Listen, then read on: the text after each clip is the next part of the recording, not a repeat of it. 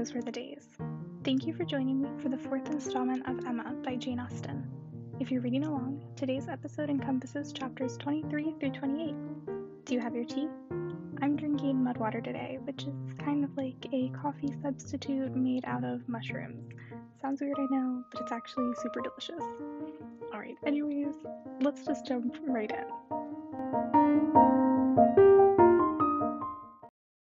Chapter 23 Small heart had Harriet for visiting. Only half an hour before her friend called for her at Mrs. Goddard's, her evil stars had led her to the very spot where, at that moment, a trunk, directed to the Reverend Philip Elton, White Hart, Bath, was to be seen under the operation of being lifted into the butcher's cart, which was to convey it to where the coaches passed, and everything in this world except that trunk and the direction was consequently a blank. She went, however, and when they reached the farm and she was to be put down at the end of the broad, neat gravel walk which led between espalier apple trees to the front door, the sight of everything which had given her so much pleasure the autumn before was beginning to revive a little local agitation, and when they parted Emma observed her to be looking around with a sort of fearful curiosity which determined her not to allow the visit to exceed the proposed quarter of an hour. She went on herself to give that portion of time to an old servant who was married and settled in Donwell. The quarter of an hour brought her punctually to the white gate again, and Miss Smith, receiving her summons, was with her without delay, and unattended by an alarming young man.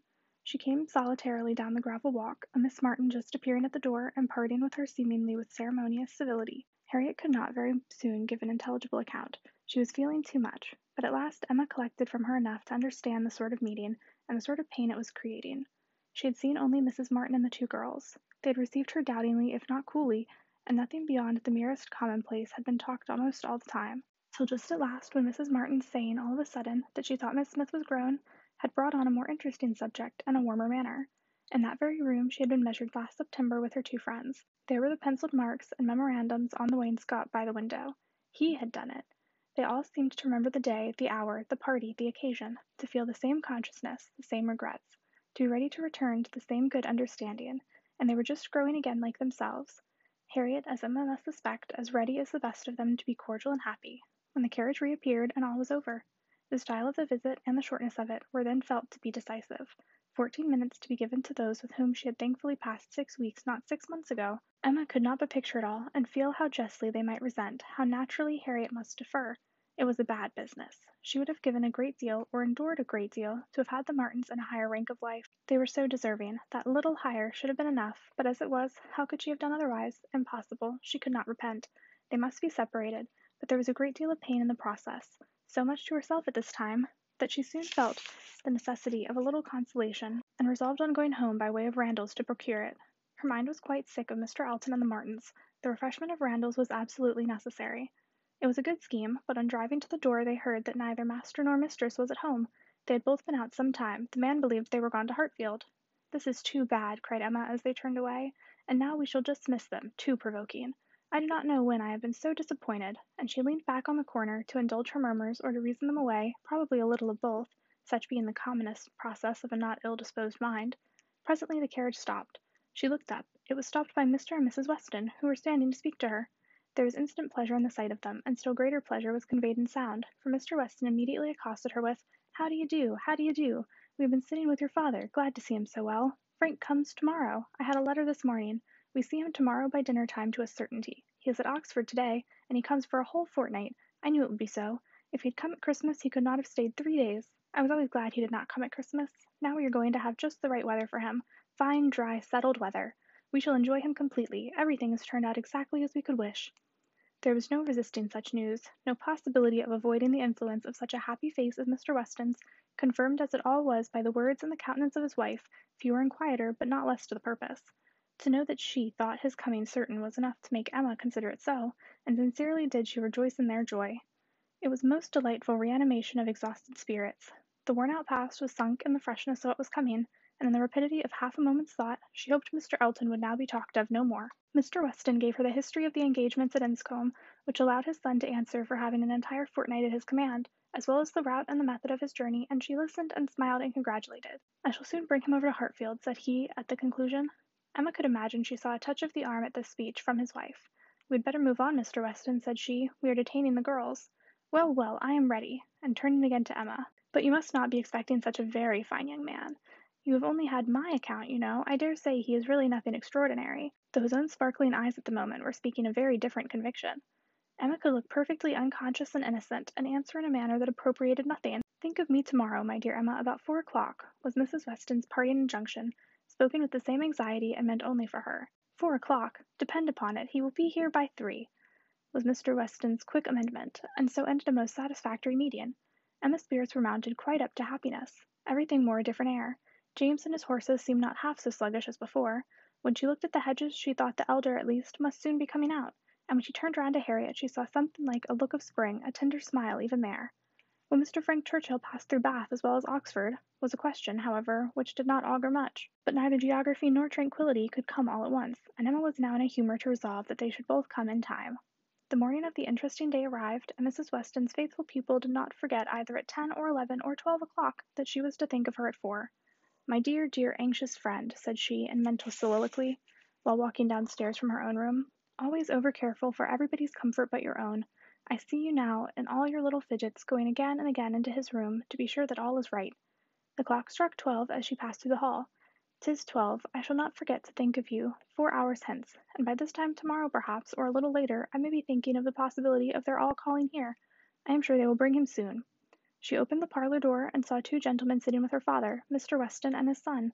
They had been arrived only a few minutes, and Mr. Weston had scarcely finished his explanation of Frank's being a day before his time and her father was yet in the midst of his very civil welcome and congratulations when she appeared, to have her share of surprise, introduction, and pleasure. The Frank Churchill so long talked of, so high in interest, was actually before her. He was presented to her, and she did not think too much had been said in his praise. He was a very good looking young man. Height, air, address, all were unexceptionable, and his countenance had a great deal of the spirit and liveliness of his father's. He looked quick and sensible. She felt immediately that she should like him, and there was a well bred ease of manner and a readiness to talk which convinced her that he came intending to be acquainted with her, and that acquainted they soon must be. He had reached Randalls the evening before. She was pleased with the eagerness to arrive, which had made him alter his plan, and travel earlier, later, and quicker, that he might gain half a day. I told you yesterday, cried Mr. Weston with exultation. I told you all that he would be here before the time named. I remembered what I used to do myself. One cannot creep upon a journey. One cannot help getting on faster than one has planned, and the pleasure of coming in upon one's friends before the lookout begins is worth a great deal more than any little exertion it needs. It is a great pleasure where one can indulge it, said the young man, though there are not many houses that I should presume on so far, but in coming home I felt I might do anything. The word home made his father look on him with fresh complacency. Emma was directly sure that he knew how to make himself agreeable. The conviction was strengthened by what followed. He was very much pleased with Randalls, thought it a most admirably arranged house would hardly allow it even to be very small, admired the situation, the walk to Highbury, Highbury itself, Hartfield still more, and professed himself to have always felt the sort of interest in the country which none but one's own country gives, and the greatest curiosity to visit it. That he should never have been able to indulge so amiable a feeling before passed suspiciously through Emma's brain, but still, if it were a falsehood, it was a pleasant one, and pleasantly handled. His manner had no air of study or exaggeration. He did really look and speak as if in a state of common enjoyment. Their subjects, in general, were such as belonged to an opening acquaintance. On his side were the inquiries. Was she a horsewoman? Pleasant rides? Pleasant walks? Had they a large neighborhood? Highbury, perhaps, afforded society enough.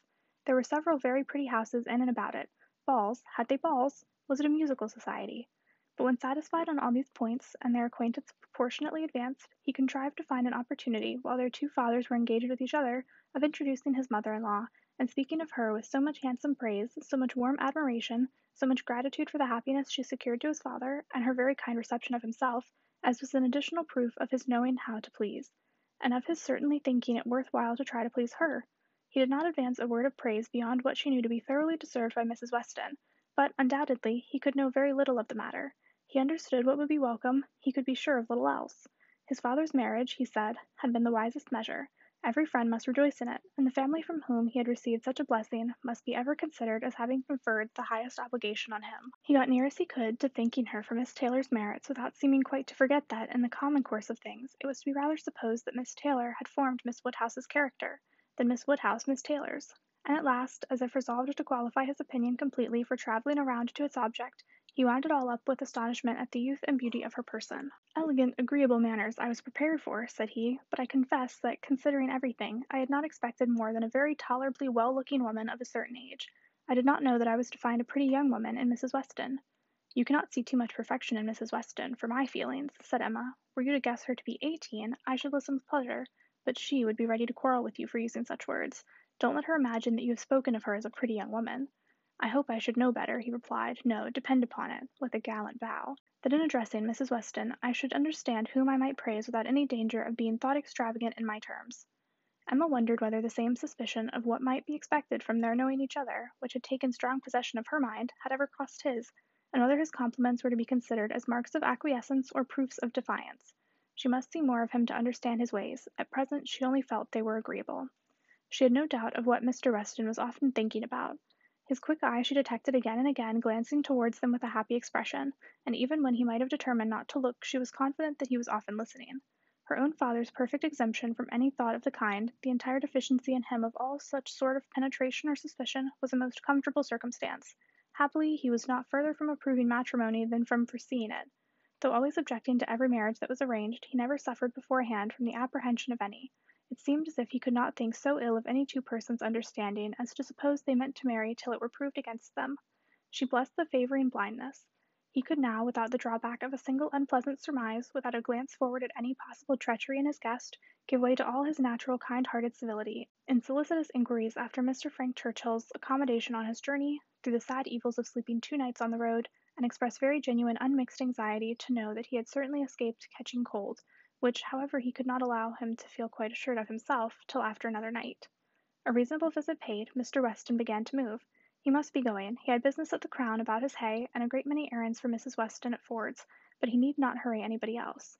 His son, too well bred to hear the hint, rose immediately also, saying, As you are going further on business, sir, I will take the opportunity of paying a visit, which must be paid some day or other, and therefore may as well be paid now.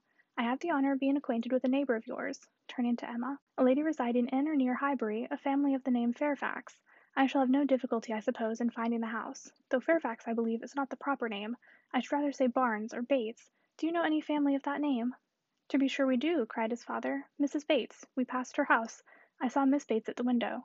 True, true, you are acquainted with Miss Fairfax. I remember you knew her at Weymouth, and a fine girl she is. Call upon her, by all means." "There is no necessity for my calling this morning," said the young man. "Another day would do as well. But there was that degree of acquaintance at Weymouth which oh, go to day, go to day. Do not defer it. What is right to be done cannot be done too soon. And besides, I must give you a hint, Frank, any want of attention to her here should be carefully avoided. You saw her with the Campbells, when she was the equal of everybody she mixed with. But here she is with a poor old grandmother who has barely enough to live on. If you do not call early it will be a slight." The son looked convinced. "I have heard her speak of the acquaintance," said Emma. "She is a very elegant young woman." He agreed to it, but with so quiet a yes as inclined her almost to doubt his real concurrence. And yet there must be a very distinct sort of elegance for the fashionable world if Jane Fairfax could be thought only ordinarily gifted with it. "If you were never particularly struck by her manners before," said she, "I think you will to day. You will see her to advantage see her and hear her. No, I am afraid you will not hear her at all, for she has an aunt who never holds her tongue." "You are acquainted with Jane Fairfax, sir, are you?" said Mr. Woodhouse, always the last to make his way in conversation. "Then give me leave to assure you that you will find her a very agreeable young lady. She is staying here on a visit to her grandmamma and aunt, very worthy people. I have known them all my life. They will be extremely glad to see you, I am sure, and one of the servants shall go with you to show you the way." "My dear sir, upon no account in the world. My father can direct me." "But your father is not going so far. He is only going to the Crown, quite on the other side of the street, and there are a great many houses. You might be very much at a loss, and it is a very dirty walk, unless you keep on the footpath, but my coachman can tell you where you had best cross the street. Mr. Frank Churchill still declined it, looking as serious as he could, and his father gave his hearty support by calling out, "My good friend, this is quite unnecessary. Frank knows a puddle of water when he sees it, and as to Mrs. Bates's, he may get there from the Crown in a hop, step, and jump." They were permitted to go alone, and with a cordial nod from one and a graceful bow from the other, the two gentlemen took leave. Emma remained very well pleased with this beginning of the acquaintance, and could now engage to think of them all at Randalls any hour of the day with full confidence in their comfort. Chapter 24 the next morning brought Mr. Frank Churchill again. He came with Mrs. Weston, to whom and to Highbury he seemed to take very cordially. He had been sitting with her, it appeared, most companionably at home, till her usual hour of exercise, and on being desired to choose their walk, immediately fixed on Highbury. He did not doubt there being very pleasant walks in every direction, but if left to him, he should always choose the same. Highbury, that airy, cheerful, happy looking Highbury would be his constant attraction. Highbury, with Mrs. Weston, stood for Hartfield, and she trusted to its bearing the same construction with him. They walked thither directly. Emma had hardly expected them, for Mr. Weston, who had called in for half a minute in order to hear that his son was very handsome, knew nothing of their plans, and it was an agreeable surprise to her, therefore, to perceive them walking up to the house together, arm in arm. She was wanting to see him again, and especially to see him in company with Mrs. Weston, upon his behaviour to whom her opinion of him was to depend. If he were deficient there, nothing should make amends for it. But on seeing them together she became perfectly satisfied.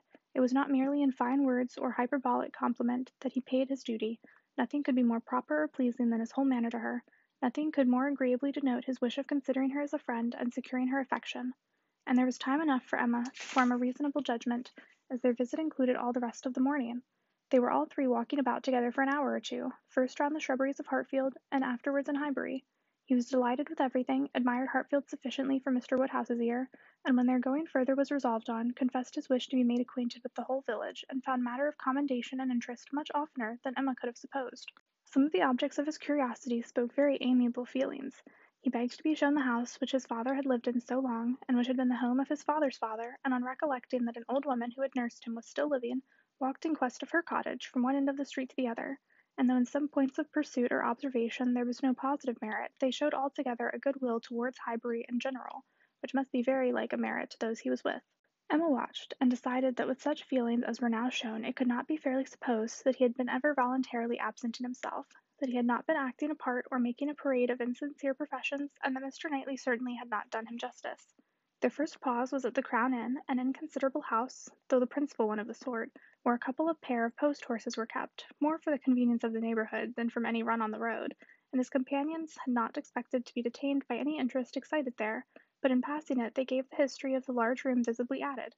It had been built many years ago for a ballroom, and while the neighbourhood had been in a particularly populous dancing state, had been occasionally used as such, but such brilliant days had long passed away, and now the highest purpose for which it was ever wanted was to accommodate a whist club, established among the gentlemen and half gentlemen of the place. He was immediately interested. Its character as a ballroom caught him, and instead of passing on he stopped for several minutes at the two superior sashed windows which were open, to look in and contemplate its capabilities, and lament that its original purpose should have ceased. He saw no fault in the room. He would acknowledge none which they suggested. No, it was long enough, broad enough, handsome enough. It would hold the very number for comfort. They ought to have balls there at least every fortnight through the winter. Why had not Miss Woodhouse revived the former good old days of the room? She who could do anything in Highbury.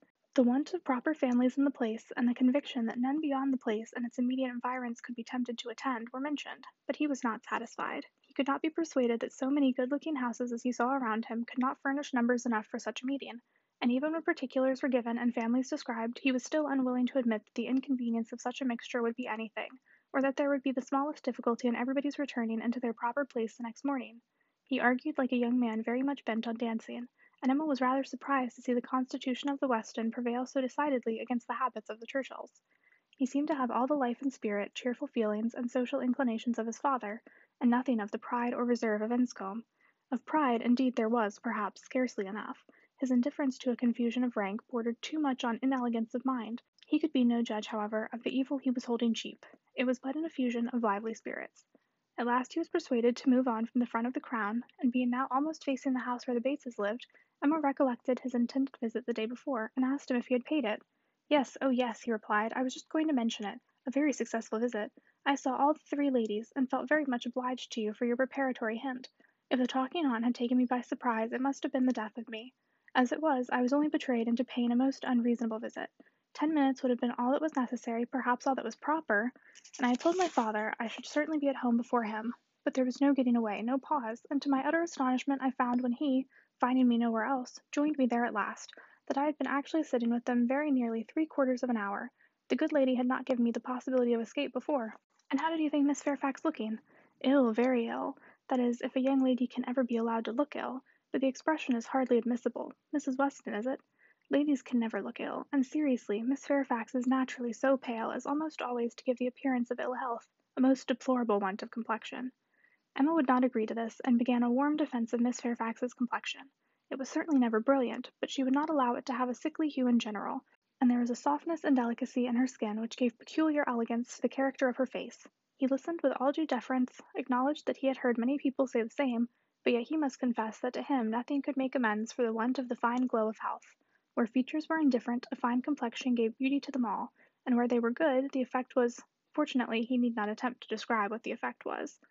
Well, said Emma, there is no disputing about taste. At least you admire her, except her complexion. He shook his head and laughed. I cannot separate Miss Fairfax and her complexion. Did you see her often at Weymouth? Were you often in the same society? At this moment they were approaching Ford's, and he hastily exclaimed, Ha! This must be the very shop that everybody attends every day of their lives, as my father informs me. He comes to Highbury himself, he says, six days out of the seven, and has always business at Ford's. If it be not inconvenient to you, pray let us go in, that I may prove myself to belong to the place, to be a true citizen of Highbury. I must buy something at Ford's. It will be taking out my freedom. I dare say they sell gloves. Oh yes, gloves and everything. I do admire your patriotism. You will be adored in Highbury. You were very popular before you came, because you were Mr. Weston's son, but lay out half a guinea at Ford's and your popularity will stand upon your own virtues. They went in, and while the sleek, well tied parcels of Men's beavers and York tan were bringing down and displaying on the counter, he said, But I beg your pardon, Miss Woodhouse, you were speaking to me. You were saying something at the very moment of this burst of my amour patriae. Do not let me lose it. I assure you the utmost stretch of public fame would not make me amends for the loss of any happiness in private life. I merely asked whether you had known much of Miss Fairfax and her party at Weymouth. And now that I understand your question, I must pronounce it to be a very unfair one. It is always the lady's right to decide on the degree of acquaintance. Miss Fairfax must already have given her account. I shall not commit myself by claiming more than she may choose to allow. Upon my word, you answer as discreetly as she could do herself, but her account of everything leaves so much to be guessed. She is so very reserved, so very unwilling to give the least information about anybody, that I really think you may say what you like of your acquaintance with her. May I indeed? Then I will speak the truth, and nothing suits me so well. I met her frequently at Weymouth. I had known the Campbells a little in town, and at Weymouth we were very much in the same set. Colonel Campbell is a very agreeable man, and Mrs. Campbell a friendly, warm hearted woman. I like them all. You know Miss Fairfax's situation in life, I conclude, what she is destined to be. Yes, rather hesitatingly. I believe I do. You get upon delicate subjects, Emma, said Mrs. Weston, smiling. Remember that I am here. Mr. Frank Churchill hardly knows what to say when you speak of Miss Fairfax's situation in life. I will move a little further off. I certainly do forget to think of her, said Emma, as having ever been anything but my friend and my dearest friend. He looked as if he fully understood and honored such a sentiment. When the gloves were bought, and they had quitted the shop again, did you ever hear the young lady we were speaking of play? said Frank Churchill. Ever hear her? repeated Emma. You forget how much she belongs to Highbury. I have heard her every year of our lives since we both began. She plays charmingly. You think so, do you? I wanted the opinion of someone who could really judge. She appeared to me to play well, that is, with considerable taste, but I know nothing of the matter myself. I am excessively fond of music, but without the smallest skill or right of judging of anybody's performance. I have been used to hear hers admired, and I remember one proof of her being thought to play well. A man, a very musical man, and in love with another woman, engaged to her, on the point of marriage, would yet never ask that other woman to sit down to the instrument if the lady in question could sit down instead, never seemed to like to hear one if he could hear the other. That, I thought, in a man of known musical talent was some proof. Proof indeed, said Emma, highly amused. Mr. Dixon is very musical, isn't he? We shall know more about them all in half an hour from you than Miss Fairfax would have vouchsafed in half a year. Yes, Mr. Dixon and Miss Campbell were the persons, and I thought it a very strong proof. Certainly very strong it was, to own the truth, a great deal stronger than, if I had been Miss Campbell, would have been at all agreeable to me. I could not excuse a man's having more music than love, more ear than eye, a more acute sensibility to fine sounds than to my feelings. How did Miss Campbell appear to like it? It was her very particular friend, you know. Poor comfort, said Emma, laughing. One would rather have a stranger preferred than one's very particular friend. With a stranger it might not recur again, but the misery of having a very particular friend always at hand to do everything better than one does oneself. Poor Mrs. Dixon. Well, I am glad she has gone to settle in Ireland. You were right, it was not very flattering to Miss Campbell, but she really did not seem to feel it. So much the better, or so much the worse, I do not know which. But be it sweetness or be it stupidity in her, quickness of friendship or dullness of feeling, there was one person, I think, who must have felt it Miss Fairfax herself. She must have felt the improper and dangerous distinction. As to that, I I do not oh, do not imagine that I expect an account of Miss Fairfax's sensations from you, or from anybody else. They are known to no human beings, I guess, but herself. But if she continued to play whenever she was asked by Mr. Dixon, one may guess what one chooses. There appeared such a perfectly good understanding among them all he began rather quickly, but checking himself, added, However, it is impossible for me to say on what terms they really were, how it might all be behind the scenes. I can only say that there is a smoothness outwardly. But you, who have known Miss Fairfax from a child, must be a better judge of her character, and of how she is likely to conduct herself in critical situations than I can be. I have known her from a child, undoubtedly. We have been children and women together, and it is natural to suppose that we should be intimate. that we should have taken to each other whenever she visited her friends. But we never did. I hardly know how it has happened. A little, perhaps, from that wickedness on my side, which was prone to take disgust towards a girl so idolized and so cried up as she always was by her aunt and grandmother and all their set. And then, her reserve! I never could attach myself to any one so completely reserved. It is a most repulsive quality indeed, said he. Oftentimes very convenient, no doubt, but never pleasing. There is safety in reserve, but no attraction. One cannot love a reserved person. Not till the reserve ceases towards oneself. But I must be more in want of a friend or an agreeable companion than I have yet been, to take the trouble of conquering anybody's reserve to procure one. Intimacy between Miss Fairfax and me is quite out of the question. I have no reason to think ill of her, not the least, except that such extreme and perpetual cautiousness of word and manner, such a dread of giving a distinct idea about anybody, is apt to suggest suspicions of there being something to conceal. He perfectly agreed with her, and after walking together so long, and thinking so much alike, Emma felt herself so well acquainted with him that she could hardly believe it to be only their second meeting. He was not exactly what she had expected, less of a man of the world in some of his notions, less of the spoiled child of fortune, therefore better than she had expected. His ideas seemed more moderate, his feelings warmer. She was particularly struck by his manner of considering Mr. Elton's house, which, as well as the church, he would go and look at, and would not join them in finding much fault with it. No, he could not believe it a bad house, not such a house as a man was to be pitied for having. If it were to be shared with the woman he loved, he could not think any man to be pitied for having that house. There must be ample room in it for every real comfort. The man must be a blockhead who wanted more. Mrs. Weston laughed, and said he did not know what he was talking about. Used only to a large house himself, and without ever thinking how many advantages and accommodations were attached to its size, he could be no judge of the privations inevitably belonging to a smaller one. But Emma, in her own mind, determined that he did know what he was talking about, and that he showed a very amiable inclination to settle early in life and to marry from worthy motives. And then the attraction may be the greater. He might not be aware of the inroads on domestic peace to be occasioned by no housekeeper's room or a bad butler's pantry, but no doubt he did perfectly feel that Enscombe could not make him happy, and that whenever he were attached he would willingly give up much of wealth to be allowed an early establishment. Chapter 25 Emma's very good opinion of Frank Churchill was a little shaken the following day by hearing that he was gone off to London merely to have his hair cut. A sudden freak seemed to have seized him at breakfast, and he had sent for a chaise and set off, intending to return to dinner, but with no more important view that appeared than having his hair cut.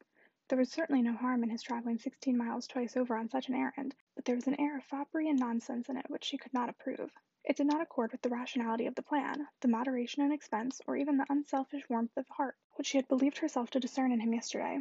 Vanity, extravagance, love of change, restlessness of temper, which must be doing something, good or bad, Heedlessness as to the pleasure of his father and Mrs. Weston, indifferent as to how this conduct might appear in general, he became liable to all these charges. His father only called him a coxcomb, and thought it a very good story, but that, but that Mrs. Weston did not like it was clear enough, by her passing it over as quickly as possible and making no other comment than that all young people would have their little whims. With the exception of this little blot, Emma found that his visit hitherto had given her friend only good ideas of him. Mrs. Weston was very ready to say how attentive and pleasant a companion he made himself, how much she saw to like in his disposition altogether. He appeared to have a very open temper, certainly a very cheerful and lively one.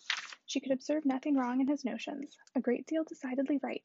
He spoke of his uncle with warm regard, was fond of talking of him, said he would be the best man in the world if he were left to himself, and though there was no great attachment to the aunt, he acknowledged her kindness with gratitude and seemed to mean always to speak of her with respect. This was all very promising, and but for such an unfortunate fancy for having his hair cut, there was nothing to denote him unworthy of the distinguished honour which her imagination had given him, the honour, if not of being really in love with her, of being at least very near it, and saved only by her own indifference, for still her resolution held of never marrying, the honour, in short, of being marked out for her by all their joint acquaintances. Mr. Weston, on his side, added a virtue to the account which must have some weight. He gave her to understand that Frank admired her extremely, thought her very beautiful and very charming, and with so much to be said for him altogether, she found she must not judge him harshly. As Mrs. Weston observed, all young people would have their little whims. There was one person among his new acquaintances in Surrey not so leniently disposed. In general, he was judged, throughout the parishes of Donwell and Highbury, with great candour. Liberal allowances were made for the little excesses of such a handsome young man, one who smiled so often and bowed so well, but there was one spirit among them not to be softened from its power of censure by boys or smiles, Mr. Knightley. The circumstance was told him at Hartfield, for the moment he was silent, but Emma heard him almost immediately afterwards say to himself, over a newspaper he held in his hand, "H'm! just the trifling, silly fellow I took him for." She had half a mind to resent, but an instant's observation convinced her that it was really said only to relieve his own feelings and not meant to provoke, and therefore she let it pass. although in one instance the bearers of not good tidings, Mr. and Mr. Weston's visit this morning was in another respect particularly opportune. Something occurred while they were at Hartfield to make Emma want their advice, and, which was still more lucky, she wanted exactly the advice they gave. This was the occurrence. The Coles had been settled some years in Highbury, and were very good sort of people, friendly, liberal, and unpretending, but on the other hand they were of low origin, in trade, and only moderately genteel. On their first coming into the country they had lived in proportion to their income, quietly, keeping little company, and that little unexpensively, but the last year or two had brought them a considerable increase of means. The house in town had yielded greater profits, and fortune in general had smiled on them. With their wealth their views increased, their want of a larger house, their inclination for more company. They added to their house, to their number of servants, to their expenses of every sort, and by this time were, in fortune and style of living, second only to the family at Hartfield.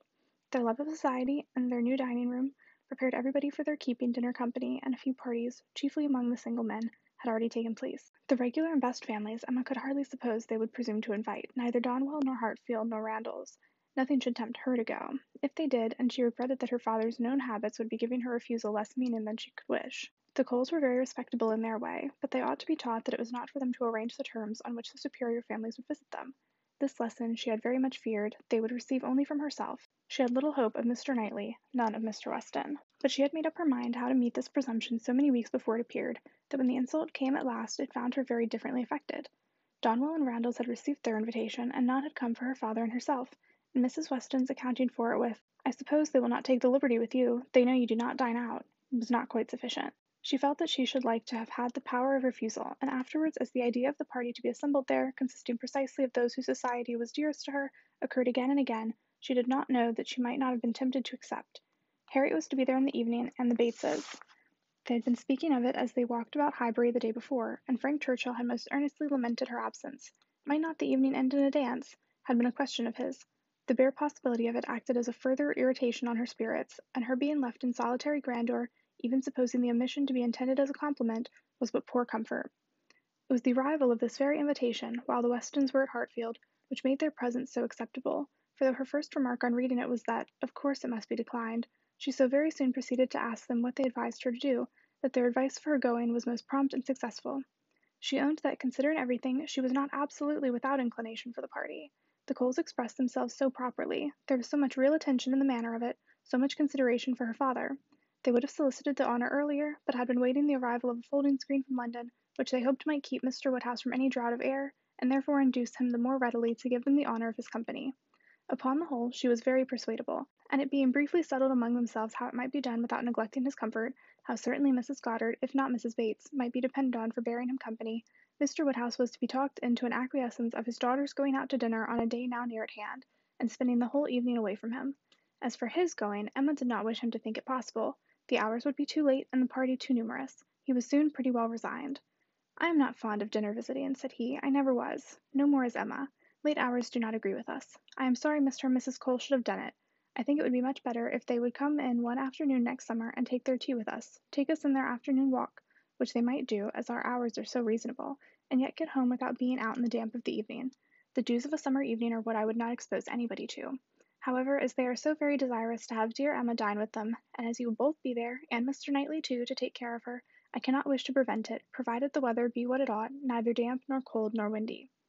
Then turned to Mrs. Weston, with a look of gentle reproach. Ah, Miss Taylor, if you had not married, you would have stayed at home with me. Well, sir, cried Mr. Weston, as I took Miss Taylor away, it is incumbent on me to supply her place, if I can, and I will step to Mrs. Goddard in a moment, if you wish it. But the idea of anything to be done in a moment was increasing, not lessening Mr. Woodhouse's agitation. The ladies knew better how to allay it. Mr. Weston must be quiet, and everything deliberately arranged. With this treatment Mr. Woodhouse was soon composed enough for talking as usual. He should be happy to see Mrs. Goddard. He had a great regard for Mrs. Goddard, and Emma should write a line and invite her. James could take the note. But first of all, there must be an answer written to Mrs. Cole. You will make my excuses, my dear, as civilly as possible. You will say that I am quite an invalid and go nowhere, and therefore must decline their obliging invitation, beginning with my compliments, of course. But you will do everything right. I need not tell you what is to be done. We must remember to let James know that the carriage will be wanted on Tuesday. I shall have no fears for you with him. We have never been there above once since the new approach was made, but still I have no doubt that James will take you very safely, and when you get there you must tell him at which time you would have him come for you again, and you had better name an early hour. You will not like staying late. You will get very tired when tea is over. But you would not wish me to come away before I am tired, papa? Oh, no, my love, but you will soon be tired. There will be a great many people talking at once. You will not like the noise. But, my dear sir, cried Mr. Weston, if Emma comes away early, it will be breaking up the party. And no great harm if it does, said Mr. Woodhouse. The sooner every party breaks up, the better. But you do not consider how it may appear to the Coles. Emma's going away directly after tea might be giving offence. They are good natured people, and think little of their own claims, but still they must feel that anybody's hurrying away is no great compliment, and Miss Woodhouse's doing it would be more thought of than any other person's in the room. You would not wish to disappoint and mortify the Coles, I am sure, sir, friendly, good sort of people as ever lived, and who have been your neighbours for ten years. No, upon no account in the world, Mr. Weston. I am much obliged to you for reminding me. I should be extremely sorry to be giving them any pain. I know what worthy people they are. Perry tells me that Mr. Cole never touches malt liquor. You would not think it to look at him, but he is bilious. Mr. Cole is very bilious. No, I would not be the means of giving them any pain. My dear Emma, we must consider this. I am sure, rather than run the risk of hurting Mr. and Mrs. Cole, you would stay a little longer than you might wish. You will not regard being tired. You will be perfectly safe, you know, among your friends. Oh, yes, papa, I have no fears at all for myself, and I should have no scruples of staying as late as Mrs. Weston, but on your account. I am only afraid of your sitting up for me. I am not afraid of your not being exceedingly comfortable with Mrs. Goddard. She loves piquet, you know, but when she has gone home I am afraid you will be sitting up by yourself instead of going to bed at your usual time, and the idea of that would entirely destroy my comfort. You must promise me not to sit up. He did on the condition of some promises on her side, such as that, if she came home cold, she would be sure to warm herself thoroughly, if hungry, that she would take something to eat, that her own maid should sit up for her, and that Serle and the butler should see that everything were safe in the house as usual. Chapter 26 Frank Churchill came back again, and if he had kept his father's dinner waiting it was not known at Hartfield, for Mrs. Weston was too anxious for his being a favourite with Mr. Woodhouse to betray any imperfection which could be concealed. He came back, had had his hair cut, and laughed at himself with a very good grace, but without seeming really at all ashamed of what he had done. He had no reason to wish his hair longer to conceal any confusion of face, no reason to wish the money unspent to improve his spirits. He was quite as undaunted and as lively as ever, and, after seeing him, Emma thus moralized to herself. I do not know whether it ought to be so, but certainly silly things do cease to be silly if they are done by sensible people in an impudent way. Wickedness is always wickedness, but folly is not always folly. It depends upon the character of those who handle it. Mr. Knightley, he is not a trifling, silly young man.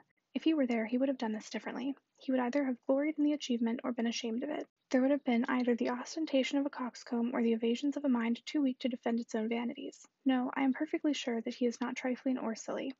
With Tuesday came the agreeable prospect of seeing him again, and for a longer time than hitherto, of judging of his general manners, and by inference of the meaning of his manners towards herself, of guessing how soon it might be necessary for her to throw coldness into her air, and of fancying what the observations of all those might be who were now seeing them together for the first time. She meant to be very happy, in spite of the scene being laid at Mr. Cole's, and without being able to forget that, among the failings of Mr. Elton, even in the days of his favour, none had disturbed her more than his propensity to dine with Mr. Cole. Her father's comfort was amply secured, Mrs. Bates as well as Mrs. Goddard being able to come, and her last pleasing duty before she left the house was to pay her respects to them as they sat together after dinner, and while her father was fondly noticing the beauty of her dress, to make the two ladies all the amends in her power by helping them to large slices of cake and full glasses of wine, for whatever unwilling self-denial his care of their constitutions might have obliged them to practice during the meal. She had provided a plentiful dinner for them. She wished she could know that they had been allowed to eat it. She followed another carriage to Mr. Cole's door, and was pleased to see that it was Mr. Knightley's. For Mr. Knightley, keeping no horses, having little spare money and a great deal of health, activity, and independence, was too apt, in Emma's opinion, to get about as he could, and not use his carriage so often as became the owner of Donwell Abbey. She had an opportunity now of speaking her approbation, while warm from her heart, for he stopped to hand her out. This is coming as you should do, said she, like a gentleman. I am quite glad to see you. He thanked her, observing, How lucky that we should arrive at the same moment, for, if we had met first in the drawing room, I doubt whether you would have discerned me to be more of a gentleman than usual. You might not have distinguished how I came by my look or manner. Yes, I should, I am sure I should. There is always a look of consciousness or bustle when people come in a way which they know to be beneath them. You think you carry it off very well, I dare say, but with you it is a sort of bravado, an air of affected unconcern. I always observe it whenever I meet you under those circumstances.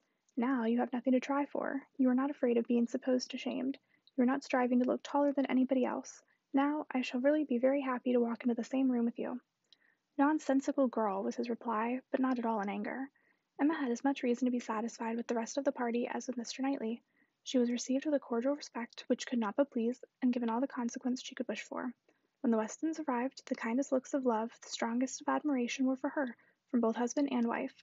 The son approached her with a cheerful eagerness which marked her as his peculiar object, and at dinner she found him seated by her, and, as she firmly believed, not without some dexterity on his side. The party was rather large, as it included one other family, a proper, unobjectionable country family, whom the Coles had the advantage of naming among their acquaintances, and the male part of Mr. Cox's family, the lawyer of Highbury. The less worthy females were to come in the evening, with Miss Bates, Miss Fairfax, and Miss Smith, but already at dinner they were too numerous for any subject of conversation to be general, and, while politics and Mr. Elton were talked over, Emma could fairly surrender all her attention to the pleasantness of her neighbour. The first remote sound to which she felt herself obliged to attend was the name of Jane Fairfax. Mrs. Cole seemed to be relating something of her that was expected to be very interesting. She listened, and found it well worth listening to. That very dear part of Emma, her fancy, received an amusing supply. Mrs. Cole was telling that she had been calling on Miss Bates, and as soon as she entered the room had been struck by the sight of a pianoforte, a very elegant looking instrument, not a grand, but a large sized, square pianoforte, and the substance of the story, the end of all the dialogue which ensued of surprise and inquiry and congratulations on her side, and explanations on Miss Bates's, was, that this pianoforte had arrived from Broadwoods the day before, to the great astonishment of both aunt and niece, entirely unexpected, that at first, by Miss Bates's account, Jane herself was quite at a loss, quite bewildered to think who could possibly have ordered it, but now they were both perfectly satisfied that it could be from only one quarter. Of course it must be from Colonel Campbell. One can suppose nothing else, added Mrs. Cole, and I was only surprised that there could ever have been a doubt. But Jane, it seems, had a letter from them very lately, and not a word was said about it. She knows their ways best, but I should not consider their silence as any reason for their not meaning to make the present. They might choose to surprise her. Mrs. Cole had many to agree with her. Everybody who spoke on the subject was equally convinced that it must come from Colonel Campbell, and equally rejoiced that such a present had been made, and there were enough ready to speak to allow Emma to think her own way, and still listen to Mrs. Cole. I declare, I do not know what I have heard anything that has given me more satisfaction. It always has quite hurt me that Jane Fairfax, who plays so delightfully, should not have an instrument. It seemed quite a shame, especially considering how many houses there are where fine instruments are absolutely thrown away. This is like giving ourselves a slap, to be sure, and it was but yesterday I was telling Mr. Cole I really was ashamed to look at our new grand pianoforte in the drawing room, while I do not know one note from another, and our little girls, who are but just beginning, perhaps may never make anything of it. And there is poor Jane Fairfax, who is mistress of music, has not anything in the nature of an instrument, not even the pitifullest old spinet in the world, to amuse herself with. I was saying this to Mr. Cole but yesterday, and he quite agreed with me, only he is so particularly fond of music that he could not help indulging himself in the purchase, hoping that some of our good neighbors might be so obliging occasionally to put it to a better use than we can. And that really is the reason why the instrument was bought, or else I am sure we ought to be ashamed of it. We are in great hopes that Miss Woodhouse may be prevailed with to try it this evening. Miss Woodhouse made the proper acquiescence, and finding that nothing more was to be entrapped from any communication of Mrs. Cole's, turned to Frank Churchill. Why do you smile? said she. Nay, why do you? Me? I suppose I smile for pleasure at Colonel Campbell's being so rich and so liberal. It is a handsome present. Very. I rather wonder that it was never made before. Perhaps Miss Fairfax has never been staying here so long before, or that he did not give her the use of their own instrument, which must now be shut up in London, untouched by anybody. That is a grand pianoforte, and he might think it too large for Mrs. Bates's house. You may say what you choose, but your countenance testifies that your thoughts on this subject are very much like mine. I do not know. I rather believe you are giving me more credit for acuteness than I deserve. I smile because you smile, and shall probably suspect whatever I find you suspect. But at present I do not see what there is to question. If Colonel Campbell is not the person, who can it be? What do you say to Mrs. Dixon? Mrs. Dixon! Very true indeed. I had not thought of Mrs. Dixon. She must know, as well as her father, how acceptable an instrument would be, and perhaps the mode of it, the mystery, the surprise, is more like a young woman's scheme than an elderly man's. It is Mrs. Dixon, I dare say. I told you that your suspicions would guide mine. If so, you must extend your suspicions, and comprehend Mr. Dixon in them. Mr. Dixon. Very well, yes. I immediately perceived that it must be the joint present of Mr. and Mrs. Dixon. We were speaking the other day, you know, of his being so warm an admirer of her performance. Yes, and what you told me on that head confirmed an idea which I had entertained before. I do not mean to reflect upon the good intentions of either Mr. Dixon or Miss Fairfax, but I cannot help suspecting either that, after making his proposals to her friend, he had the misfortune to fall in love with her, or that he became conscious of a little attachment on her side. One might guess twenty things without guessing exactly the right, but I am sure there might be a particular cause for her choosing to come to Highbury instead of going with the Campbells to Ireland. Here she must be leading a life of, of privation and penance. There it would have been all enjoyment. As to the pretence of trying her native air, I look upon that as a mere excuse. In the summer it might have passed, but what can anybody's native air do for them in the months of January, February, and March? Good fires and carriages would be much more to the purpose in most cases of delicate health, and I dare say in hers. I do not require you to adopt all my suspicions, though you make so noble a profession of doing it, but I honestly tell you what they are. And upon my word, they have an air of great probability. Mr. Dixon's preference of her music to her friend's I can answer for being very decided. And then he saved her life. Did you ever hear of that? A water party, and by some accident she was falling overboard. He caught her. He did. I was there, one of the party. Were you really? Well, but you observed nothing, of course, for it seems to be a new idea to you. If I had been there, I think I should have made some discoveries. I dare say you would.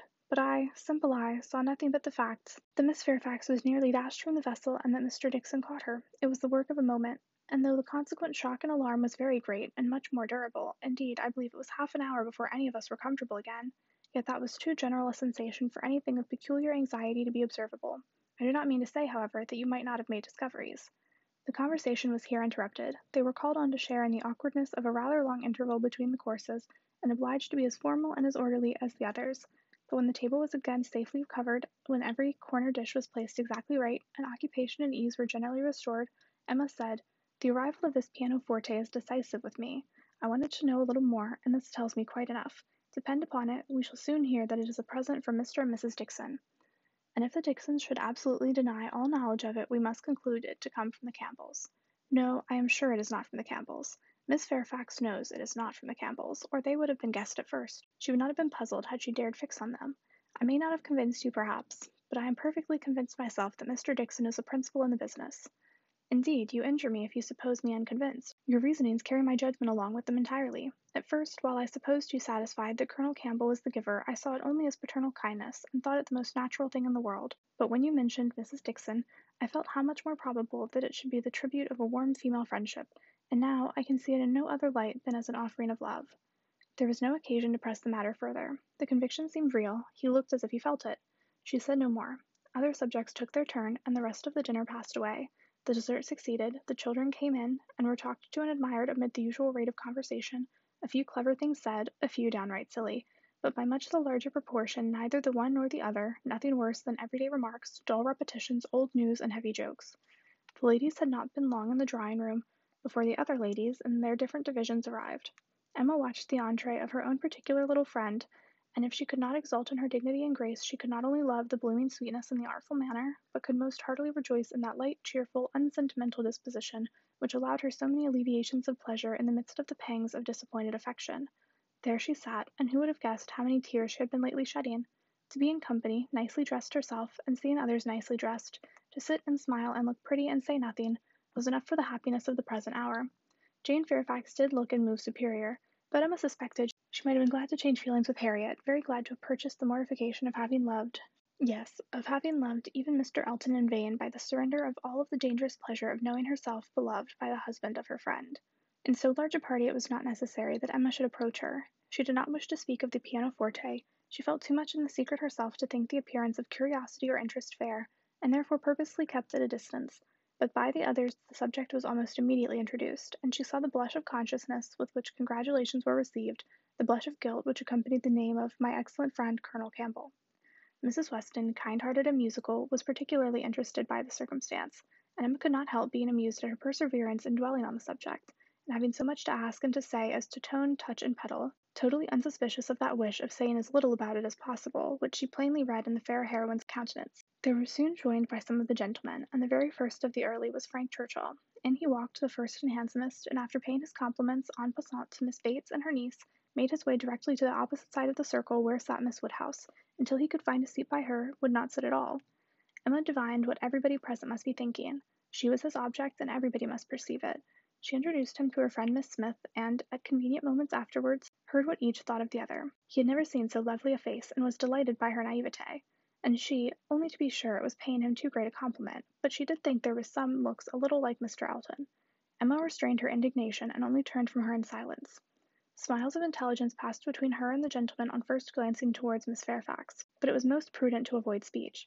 He told her that he had been impatient to leave the dining room, hated sitting long, was always the first to move when he could, that his father, Mr. Knightley, Mr. Cox, and Mr. Cole were left very busy over parish business, that as long as he had stayed, however, it had been pleasant enough, as he had found them in general a sort of gentlemanlike sensible men, and spoke so handsomely of Highbury altogether, thought it so abundant in agreeable families, that Emma began to feel she had been used to despise the place rather too much. She questioned him as to the society in Yorkshire, the extent of the neighbourhood about Enscombe, and the sort, and could make out from answers that, as far as Enscombe was concerned, there was very little going on; that their visitings were among a range of great families, none very near, and that even when days were fixed and invitations accepted, there was an even chance that Mrs. Churchill were not in health and spirits for going; that they made a point of visiting no fresh person, and that, though he had his separate engagements, it was not without difficulty, without considerable address at times, that he could get away, or introduce an acquaintance for a night. She saw that Enscombe could not satisfy, and that Highbury, taken at its best, might reasonably please a young man who had more retirement at home than he liked. His importance at Enscombe was very evident. He did not boast, but it naturally betrayed itself, that he had persuaded his aunt where his uncle could do nothing, and on her laughing and noticing it, he owned that he believed, excepting one or two points, he could, with time, persuade her to anything. One of those points on which his influence failed he then mentioned. He had wanted very much to go abroad, had been very eager indeed to be allowed to travel, but she would not hear of it. This had happened the year before. Now, he said, he was beginning to have no longer the same wish. The unpersuadable point, which he did not mention, Emma guessed to be good behaviour to his father. I have made a most wretched discovery, said he, after a short pause. I have been here a week tomorrow, half my time. I never knew days fly so fast. A week tomorrow. And I have hardly begun to enjoy myself, but just got acquainted with Mrs. Weston and others. I hate the recollection. Perhaps you may now begin to regret that you spent one whole day out of so few in having your hair cut. No, said he, smiling, that is no subject of regret at all. I have no pleasure in seeing my friends, unless I can believe myself fit to be seen. The rest of the gentlemen being now in the room, Emma found herself obliged to turn from him for a few minutes, and listen to Mr. Cole. When Mr. Cole had moved away, and her attention could be restored as before, she saw Frank Churchill looking intently across the room at Miss Fairfax, who was sitting exactly opposite. What is the matter? said she. He started. Thank you for rousing me, he replied. I believe I have been very rude, but really Miss Fairfax has done her hair in so odd a way, so very odd a way that I cannot keep my eyes from her. I never saw anything so outre. Those curls! This must be a fancy of her own. I see nobody else looking like her. I must go and ask her whether it is an Irish fashion. Shall I? Yes, I will. I declare I will. And you shall see how she takes it, whether she colors. He was gone immediately, and Emma soon saw him standing before Miss Fairfax and talking to her, but as to its effect on the young lady, as he had improvidently placed himself exactly between them, exactly in front of Miss Fairfax, she could absolutely distinguish nothing. Before he could return to his chair it was taken by Mrs. Weston. "This is the luxury of a large party," said she. "One can get near everybody and say everything. My dear Emma, I am longing to talk to you. I have been making discoveries and forming plans, just like yourself, and I must tell them while the idea is fresh. Do you know how Miss Bates and her niece came here?" "How? They were invited, were not they?" "Oh, yes. But how they were conveyed hither the manner of their coming. They walked, I conclude. How else could they come? Very true. Well, a little while ago it occurred to me how very sad it would be to have Jane Fairfax walking home again late at night, and cold as the nights are now, and as I looked at her, though I never saw her appear to more advantage, it struck me that she was heated, and would therefore be particularly liable to take cold. Poor girl! I could not bear the idea of it, so as soon as Mr. Weston came into the room and I could get at him, I spoke to him about the carriage. You may guess how readily he came into my wishes, and having his approbation, I made my way directly to Miss Bates, to assure her that the carriage would be at her service before it took us home, for I thought it would be making her comfortable at once. Good soul! She was as grateful as possible, you may be sure. Nobody was ever so fortunate as herself. But with many, many thanks, there was no occasion to trouble us, for Mr. Knightley's carriage had brought, and was to take them home again. I was quite surprised, very glad I am sure, but really quite surprised. Such a very kind attention, and so thoughtful an attention, the sort of thing that so few men would think of and, in short, from knowing his usual ways, I am very much inclined to think that it was for their accommodation the carriage was used at all. I do suspect he would not have had a pair of horses for himself, and that it was only as an excuse for assisting them. Very likely, said Emma. Nothing more likely. I know no man more likely than Mr. Knightley to do the sort of thing, to do anything really good natured, useful, considerate, or benevolent. He is not a gallant man, but he is a very humane one, and this, considering Jane Fairfax's ill health, would appear a case of humanity to him. And for an act of unostentatious kindness, there is nobody whom I would fix on more than on Mr. Knightley. I know he had horses today, for we arrived together, and I laughed at him about it, but he said not a word that could betray. Well, said Mrs. Weston, smiling, you give him credit for more simple, disinterested benevolence in this instance than I do, for while Miss Bates was speaking, a suspicion darted into my head, and I have never been able to get it out again. The more I think of it, the more probable it appears. In short, I have made a match between Mr. Knightley and Jane Fairfax. See the consequence of keeping you company? What do you say to it? "Mr. Knightley and Jane Fairfax!" exclaimed Emma. "Dear Mrs. Weston, how could you think of such a thing? Mr. Knightley Mr. Knightley must not marry. You would not have little Henry cut out from Donwell? Oh, no, no. Henry must have Donwell. I cannot at all consent to Mr. Knightley's marrying, and I'm sure it is not at all likely. I am amazed that you should think of such a thing. My dear Emma, I have told you what led me to think of it. I do not want the match. I do not want to injure dear little Henry, but the idea has been given me by circumstances, and if Mr. Knightley really wished to marry, you would not have him refrain on Henry's account, a boy of six years old, who knows nothing of the matter. Yes, I would. I could not bear to have Henry supplanted, Mr. Knightley marry. No, I have never had such an idea, and I cannot adopt it now. And Jane Fairfax, too, of all women! Nay, she has always been a first favourite with him, as you very well know. But the imprudence of such a match! I am not speaking of its prudence, merely its probability. I see no probability in it, unless you have any better foundation than what you mention. His good nature, his humanity, as I tell you, would be quite enough to account for the horses. He has a great regard for the Bateses, you know, independent of Jane Fairfax, and is always glad to show them attention. My dear Mrs. Weston, do not take to matchmaking. You do it very ill. Jane Fairfax, mistress of the Abbey! Oh, no, no! Every feeling revolts. For his own sake, I would not have had him do so mad a thing. Imprudent, if you please, but not mad. Exceptional inequality of fortune, and perhaps a little disparity of age, I can see nothing unsuitable. But Mr. Knightley does not want to marry. I am sure he has not the least idea of it. Do not put it into his head. Why should he marry? He is as happy as possible by himself, with his farm and his sheep and his library and all the parish to manage, and he is extremely fond of his brother's children.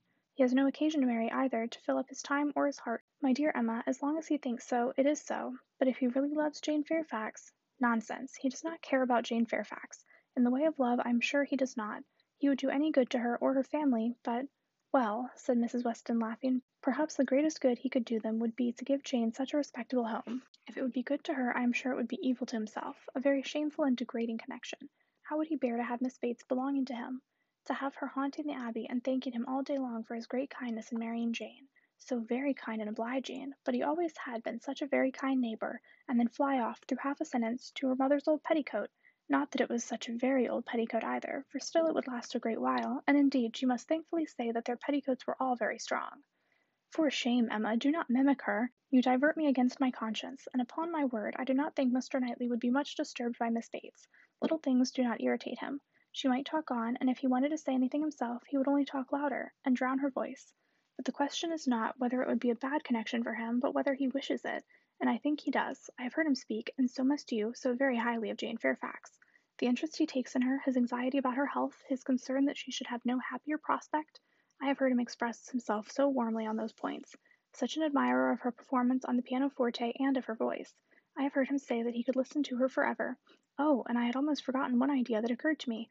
This pianoforte that has been sent here by somebody, though we have all been so well satisfied to consider it a present from the Campbells, may it not be from Mr. Knightley? I cannot help suspecting him. I think he is just the person to do it, even without being in love. Then it can be no argument to prove that he is in love, but I do not think it is at all a likely thing for him to do. Mr. Knightley does nothing mysteriously. I have heard him lamenting her having no instrument repeatedly, oftener than I should suppose such a circumstance would in the common course of things occur to him. Very well, and if he had intended to give her one, he would have told her so.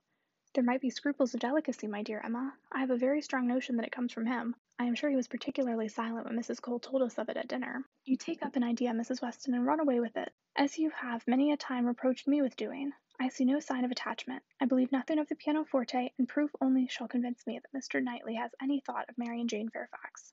They combated the point some time longer in the same way, Emma rather gaining ground over the mind of her friend, for Mrs. Weston was the most used of the two to yield, till a little bustle in the room showed them that tea was over and the instrument in preparation, and at the same moment Mr. Cole approached to entreat Miss Woodhouse would do them the honour of trying it. Frank Churchill, of whom in the eagerness of her conversation with Mrs. Weston she had been seeing nothing except that he had found a seat by Miss Fairfax, followed Mr. Cole, to add his very pressing entreaties, and as in every respect it suited Emma best to lead, she gave a very proper compliance. She knew the limitations of her own powers too well to attempt more than she could perform with credit, she wanted neither taste nor spirit in the little things which are generally acceptable and could accompany her own voice well. One accompaniment to her song took her agreeably by surprise, a second, slightly but correctly taken by Frank Churchill. Her pardon was duly begged at the close of the song, and everything usual followed. He was accused of having a delightful voice and a perfect knowledge of music, which was properly denied, and that he knew nothing of the matter and had no voice at all, roundly asserted.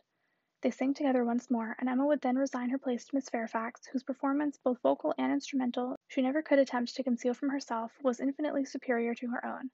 With mixed feelings, she seated herself at a little distance from the numbers round the instrument to listen. Frank Churchill sang again. They had sung together once or twice, it appeared, at Weymouth. But the sight of Mr. Knightley among the most attentive soon drew away half Emma's mind, and she fell into a train of thinking on the subject of Mrs. Weston's suspicions, to which the sweet sounds of the united voices gave only momentary interruption. Her objections to Mr. Knightley's marrying did not in the least subside. She could see nothing but evil in it. It would be a great disappointment to Mr. John Knightley, consequently to Isabella, a real injury to the children, a most mortifying change and material loss to them all, a very great deduction from her father's daily comfort, and as to herself, she could not at all endure the idea of Jane Fairfax at Donwell Abbey, a Mrs. Knightley for them all to give way to. No, Mr. Knightley must never marry. Little Henry must remain the heir of Donwell. Presently Mr. Knightley looked back, and came and sat down by her. They talked at first only of the performance. His admiration was certainly very warm, yet she thought for Mrs. Weston it would not have struck her.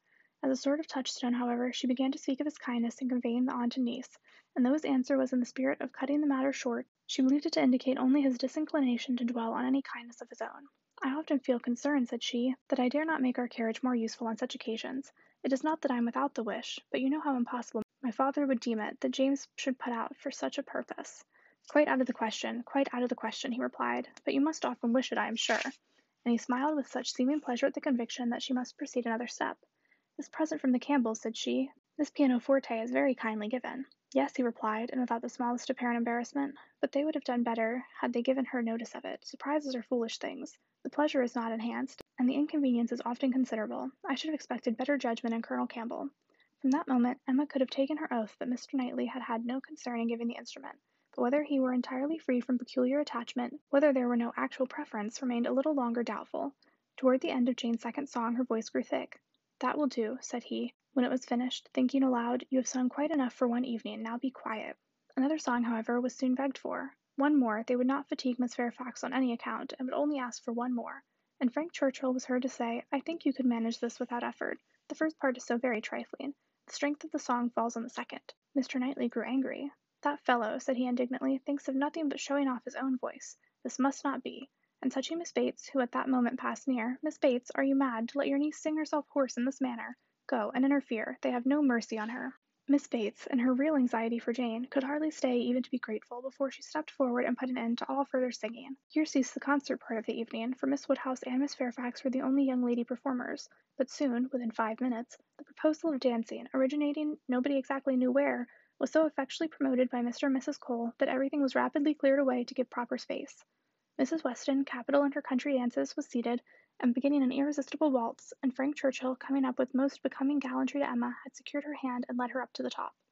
While waiting till the other young people could pair themselves off, Emma found time, in spite of the compliments she was receiving on her voice and her taste, to look about and see what became of Mr. Knightley. This would be a trial. He was no dancer in general. If he were to be very alert in engaging Jane Fairfax now, it might augur something. There was no immediate appearance. No, he was talking to Mrs. Cole. He was looking on unconcerned. Jane was asked by somebody else, and he was still talking to Mrs. Cole. Emma had no longer an alarm for Henry, his interest was yet safe, and she led off the dance with genuine spirit and enjoyment. Not more than five couples could be mustered, but the rarity and the suddenness of it made it very delightful, and she found herself well matched in a partner. They were a couple worth looking at. Two dances, unfortunately, were all that could be allowed. It was growing late, and Miss Bates became anxious to get home on her mother's account. After some attempts, therefore, to be permitted to begin again, they were obliged to thank Mrs. Weston, look sorrowful, and have done. Perhaps it is as well, said Frank Churchill, as he attended Emma to her carriage. I must have asked Miss Fairfax, and her languid dancing would not have agreed with me after yours. Chapter 27 Emma did not repent her condescension in going to the Coles. The visit afforded her many pleasant recollections the next day, and all that she might be supposed to have lost on the side of dignified seclusion must be amply repaid in the splendor of popularity. She must have delighted the Coles, worthy people who deserved to be made happy, and left a name behind her that would not soon die away. Perfect happiness, even in memory, is not common, and there were two points on which she was not quite easy. She doubted whether she had not transgressed the duty of woman by woman in betraying her suspicions of Jane Fairfax's feelings to Frank Churchill. It was hardly right, but it had been so strong an idea that it would escape her, and his submission to all that she told was a compliment to her penetration, which made it difficult for her to be quite certain that she ought to have held her tongue. The other circumstances of regret related also to Jane Fairfax, and there she had no doubt. She did unfeignedly and unequivocally regret the inferiority of her own playing and singing. She did most heartily grieve over the idleness of her childhood, and sat down and practised vigorously an hour and a half. She was then interrupted by Harriet's coming in, and if Harriet's praise could have satisfied her, she might soon have been comforted. Oh, if I could but play as well as you and Miss Fairfax! Don't class us together, Harriet. My playing is no more like hers than a lamp is like sunshine. Oh dear, I think you play the best of the two. I think you play quite as well as she does. I am sure I'd much rather hear you. Everybody last night said how well you played. Those who knew anything about it must have felt the difference. The truth is, Harriet, that my playing is just good enough to be praised, but Jane Fairfax's is much beyond it. Well, I always shall think that you play quite as well as she does, or that if there is any difference nobody would ever find it out. Mr. Cole said how much taste you had, and Mr. Frank Churchill talked a great deal about your taste, and that he valued taste much more than execution. Ah, but Jane Fairfax has them both, Harriet. Are you sure? I saw she had execution, but I did not know she had any taste. Nobody talked about it, and I hate Italian singing. There is no understanding a word of it. Besides, if she does play so very well, you know, it is no more than she is obliged to do, because she will have to teach. The Coxes were wondering last night whether she would get into any great family. How did you think the Coxes looked? Just as they always do, very vulgar. They told me something, said Harriet rather hesitatingly, but it is nothing of any consequence. Emma was obliged to ask what they had told her, though fearful of its producing Mr. Elton. They told me that Mr. Martin dined with them last Saturday. Oh! He came to their father upon some business, and he asked him to stay to dinner. Oh! They talked a great deal about him, especially Anne Cox. I do not know what she meant, but she asked me if I thought I should go and stay there again next summer. She meant to be impertinently curious, just as Anne Cox should be. She said he was very agreeable the day he dined there. He sat by her at dinner. Miss Nash thinks either of the Coxes would be very glad to marry him. Very likely. I think they are, without exception, the most vulgar girls in Highbury. Harriet had business at Ford's. Emma thought it most prudent to go with her. Another accidental meeting with the Martins was possible, and in her present state would be dangerous.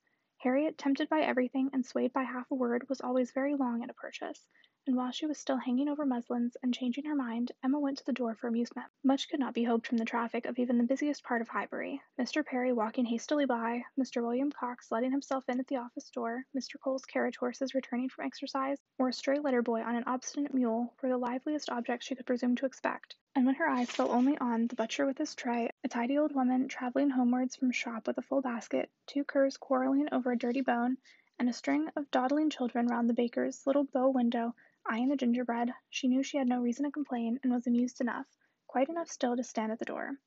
A mind lively and at ease can do with seeing nothing, and can see nothing that does not answer. She looked down the Randalls road. The scene enlarged. Two persons appeared, Mrs. Weston and her son-in-law. They were walking into Highbury, to Hartfield of course. They were stopping, however, in the first place at Mrs. Bates, whose house was a little nearer Randalls than Ford's, and had all but knocked when Emma caught their eye. Immediately they crossed the road and came forward to her, and the agreeableness of yesterday's engagement seemed to give fresh pleasure to the present medium. Mrs. Weston informed her that she was going to call on the Bateses in order to hear the new instrument. For my companion tells me, said she, that I absolutely promised Miss Bates last night that I could come this morning. I was not aware of it myself. I did not know that I had fixed a day, but as he says I did, I am going now. And while Mrs. Weston pays her visit, I may be allowed, I hope, said Frank Churchill, to join your party and wait for her at Hartfield, if you are going home. Mrs. Weston was disappointed. I thought you meant to go with me. They would be very much pleased. Me? I should be quite in the way. But perhaps I may be equally in the way here. Miss Woodhouse looks as if she did not want me. My aunt always sends me off when she is shopping. She says I fidget her to death, and Miss Woodhouse looks as if she could almost say the same. What am I to do?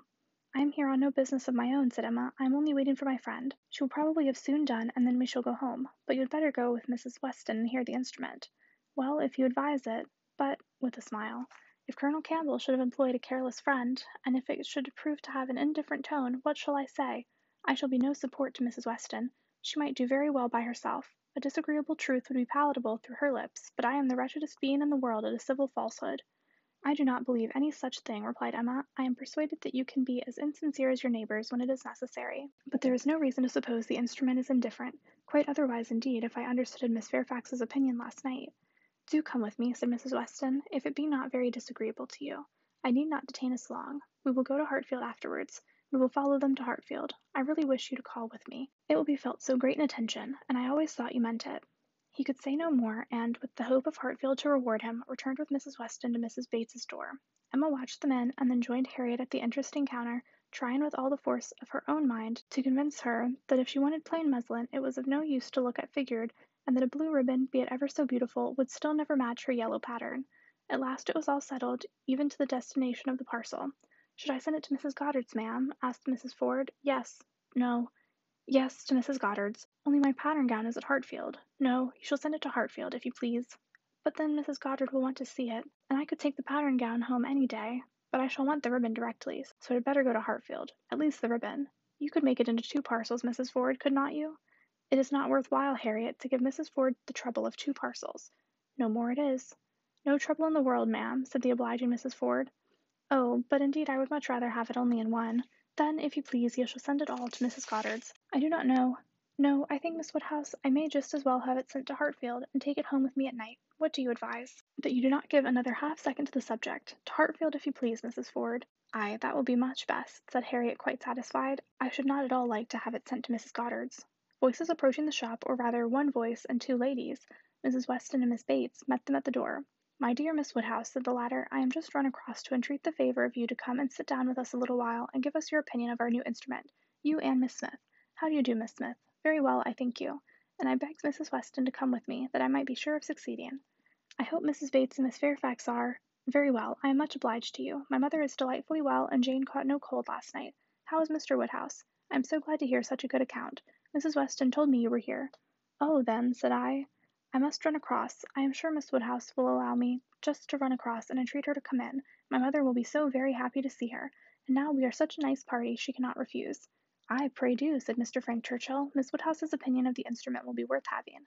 But, said I, I shall be more sure of succeeding if one of you will go with me. Oh, said he, wait half a minute till I have finished my job. For would you believe it, Miss Woodhouse, there he is, in the most obliging manner in the world, fastening on the rivet of my mother's spectacles. The rivet came out, you know, this morning. So very obliging. My mother had no use of her spectacles, could not put them on. And, by the by, everybody ought to have two pairs of spectacles. They should indeed. Jane said so. I meant to take them over to John Saunders the first thing I did, but something or other hindered me all the morning. First one thing, then another. There is no saying what, you know. At one time Patty came to say she thought the kitchen chimney wanted sweeping. Oh, said I, Patty, do not come with your bad news to me. Here is the rivet of your mistress's spectacles out. Then the baked apples came home. Mrs. Wallis sent them by her boy. They are extremely civil and obliging to us, the Wallises, always. I have heard some people say that Mrs. Wallis can be uncivil and give a very rude answer, but we have never known anything but the greatest attention from them. And it cannot be for the value of our custom now, for what is our consumption of bread, you know? Only three of us. Besides, dear Jane at present, and she really eats nothing, makes such a shocking breakfast, you would be quite frightened if you saw it. I dare not let my mother know how little she eats. So I say one thing, and then I say another, and it passes off. But about the middle of the day she gets hungry, and there is nothing she likes so well as these baked apples, and they are extremely wholesome, for I took the opportunity the other day of asking Mr. Perry. I happened to meet him in the street. Not that I had any doubt before. I have so often heard Mr. Woodhouse recommend a baked apple. I believe it is the only way that Mr. Woodhouse thinks the fruit thoroughly wholesome. We have apple dumplings, however, very often. Patty makes an excellent apple dumpling. Well, Mrs. Weston, you have prevailed, I hope, and these ladies will oblige us. Emma would be very happy to wait on Mrs. Bates, etc., and they did at last move out of the shop with no further delay from Miss Bates then. How do you do, Mrs. Ford? I beg your pardon, I did not see you before. I heard you have a charming collection of new ribbons from town. Jane came back delighted yesterday. Thank you, the gloves do very well, only a little too large about the wrist, but Jane is taking them in. What was I talking of? said she, beginning again when they were all in the street. Emma wondered on what, of all the medley, she would fix. I declare, I cannot recollect what I was talking of. Oh, my mother's spectacles, so very obliging of Mr. Frank Churchill. Oh, said he, I do think I can fasten the rivet. I like a job of this kind excessively, which, you know, showed him to be so very indeed, I must say that, much as I had heard of him before, and much as I had expected, he very far exceeds anything. I do congratulate you, Mrs. Weston, most warmly. He seems everything the fondest parent could. Oh, said he, I can fasten the rivet. I like a job of that sort excessively. I never shall forget his manner. And when I brought out the baked apples from the closet, and hoped our friends would be so very obliging as to take some, "Oh," said he directly, "there is nothing in the way of fruit half so good, and these are the finest looking home baked apples I ever saw in my life." That, you know, was so very and I am sure, by his manner, it was no compliment. Indeed, they are very delightful apples, and Mrs. Wallis does them full justice, only we do not have them baked more than twice. Mr. Woodhouse makes us promise to have them done three times, but Miss Woodhouse would be so good as not to mention it. The apples themselves are the very finest sort for baking, beyond a doubt, all from Donwell, some of Mr. Knightley's most liberal supply. He sends us a sack every year, and certainly there never was such a keeping apple anywhere as one of his trees. I believe there is two of them. My mother says the orchard was always famous in her younger days. But I was really quite shocked the other day, for Mr. Knightley called one morning, and Jane was eating these apples, and we talked about them, and said how much she enjoyed them, and he asked whether we were not got to the end of our stock. I am sure you must be, said he, and I will send you another supply, for I have a great many more than I can never use. William Larkins let me keep a larger quantity than usual this year. I will send you some more, before they get good for nothing. So I begged he would not, for really as to ours being gone, I could not absolutely say that we had a great many left. It was but half a dozen indeed, but they should be all kept for Jane. and I could not at all bear that he should be sending us more, so liberal as he had been already, and Jane said the same, and when he was gone she almost quarrelled with me no, I should not say quarrelled, for we never had a quarrel in our lives, but she was quite distressed that I owned the apples were so nearly gone, she wished I had made him believe we had a great many left. Oh, said I, my dear, I did say as much as I could. However, the very same evening William Larkins came over with a large basket of apples, the same sort of apples, a bushel at least, and I was very much obliged, and went down and spoke to William Larkins, and said everything, as you may suppose. William Larkins is such an old acquaintance. I am always glad to see him. But, however, I found afterwards from Patty that William said it was all the apples of that sort his master had. He had brought them all, and now his master had not one left to bake or boil. William did not seem to mind it himself, he was so pleased to think his master had sold so many for William, you know, thinks more of his master's profit than anything. But Mrs. Hodges, he said, was quite displeased at their being all sent away. She could not bear that her master should not be able to have another apple tart this spring. He told Patty this, but bid her not mind it, and be sure not to say anything to us about it, for Mrs. Hodges would be cross sometimes, and as long as so many sacks were sold, it did not signify who ate the remainder. And so Patty told me, and I was excessively shocked indeed. I would not have Mr. Knightley know anything about it for the world. He would be so very I wanted to keep it from Jane's knowledge, but unluckily I had mentioned it before I was aware. Miss Bates had just done as Patty opened the door, and her visitors walked upstairs, without having any regular narration to attend to, pursued only by the sounds of her desultory goodwill. Pray take care, Mrs. Weston, there is a step at the turning. Pray take care, Miss Woodhouse, ours is rather a dark staircase, rather darker and narrower than one could wish. Miss Smith, pray take care. Miss Woodhouse, I am quite concerned, I am sure you hit your foot. Miss Smith, the step at the turning. Chapter 28 The appearance of the little sitting room as they entered was tranquillity itself. Mrs. Bates, deprived of her usual employment, slumbering on one side of the fire, Frank Churchill at a table near her, most steadily occupied with her spectacles, and Jane Fairfax standing with her back to them, intent on her pianoforte. Busy as he was, however, the young man was yet able to show a most happy countenance of seeing Emma again. This is a pleasure, said he, in a rather low voice, coming at least ten minutes earlier than I had calculated. You find me trying to be useful. Tell me if you think I shall succeed. What? said Mrs. Weston. Have not you finished it yet? You would not earn a very good livelihood as a working silversmith at this rate. I have not been working uninterruptedly, he replied. I have been assisting Miss Fairfax in trying to make her instrument stand steadily. It was not quite firm. An unevenness in the floor, I believe. You see, we have been wedging one leg with paper. This was very kind of you to be persuaded to come. I was almost afraid you would be hurrying home. He contrived that she should be seated by him, and was sufficiently employed in looking out the best baked apple for her and trying to make her help or advise him in his work, till Jane Fairfax was quite ready to sit down to the pianoforte again. That she was not immediately ready Emma did suspect to arise from the state of her nerves. She had not yet possessed the instrument long enough to touch it without emotion. She must reason herself into the power of performance, and Emma could not but pity such feelings, whatever their origin, and could not but resolve never to expose them to her neighbour again. At last Jane began, and though the first bars were feebly given, the powers of the instrument were gradually done full justice to. Mrs. Weston had been delighted before, and was delighted again. Emma joined her in all her praise, and the pianoforte, with every proper discrimination, was pronounced to be altogether of the highest promise. Whoever Colonel Campbell might employ, said Frank Churchill with a smile at Emma, the person is not chosen ill. I heard a great deal of Colonel Campbell's taste at Weymouth, and the softness of the upper notes I am sure is exactly what he and all the party would particularly prize. I dare say, Miss Fairfax, that he either gave his friend very minute directions or wrote to Broadwood himself. Do not you think so? Jane did not look round. She was not obliged to hear. Mrs. Weston had been speaking to her at the same moment. It is not fair, said Emma in a whisper. Mine was a random guess. Do not distress her. He shook his head with a smile, and looked as if he had very little doubt and very little mercy. Soon afterwards he began again. How much your friends in Ireland must be enjoying your pleasure on this occasion, Miss Fairfax. I dare say they often think of you, and wonder which will be the day, the precise day, of the instrument's coming to hand. Do you imagine Colonel Campbell knows the business to be going forward just at this time? You imagine it to be the consequence of an immediate commission from him, or that he may have sent only a general direction, an order indefinitely as to time, to depend upon contingencies and conveniences? He paused. She could not but hear, she could not avoid answering. Till I have a letter from Colonel Campbell, said she in a voice of forced calmness, I can imagine nothing with any confidence. It must be all conjecture. Conjecture! Ay, sometimes one conjectures right, and sometimes one conjectures wrong. I wish I could conjecture how soon I shall make this rivet quite firm. What nonsense one talks, Miss Woodhouse, when hard at work, if one talks at all. Your real workmen, I suppose, hold their tongues, but we gentlemen labourers, if we get hold of a word Miss Fairfax said something about conjecturing. There, it is done. I have the pleasure, madam, to Mrs. Bates, of restoring your spectacles, healed for the present. He was very warmly thanked both by mother and daughter. To escape a little from the latter, he went to the pianoforte and begged Miss Fairfax, who was still sitting at it, to play something more. If you are very kind, said he, it will be one of the waltzes we danced last night. Let me live them over again. You did not enjoy them as I did. You appeared tired the whole time. I believe you were glad we danced no longer, but I would have given worlds, all the worlds one ever has to give, for another half hour. She played. What felicity it is to hear a tune again which has made one happy. If I mistake not, this was danced at Weymouth. She looked up at him for a moment, colored deeply, and played something else. He took some music from a chair near the pianoforte, and turning to Emma said, Here is something quite new to me. Do you know it? Cramer. And here are a new set of Irish melodies. That, from such a quarter, one might expect. This was all sent with the instrument. Very thoughtful of Colonel Campbell, was not it? He knew Miss Fairfax could have no music here. I honor that part of the attention particularly. It shows it to have been so thoroughly from the heart. Nothing hastily done, nothing incomplete. True affection only could have prompted it. Emma wished he would be less pointed, yet could not help being amused and when, on glancing her eye toward Jane Fairfax, she caught the remains of a smile, when she saw that with all of the deep blush of consciousness there had been a smile of secret delight, she had less scruple in the amusement, and much less compunction with respect to her. This amiable, upright, perfect Jane Fairfax was apparently cherishing very reprehensible feelings.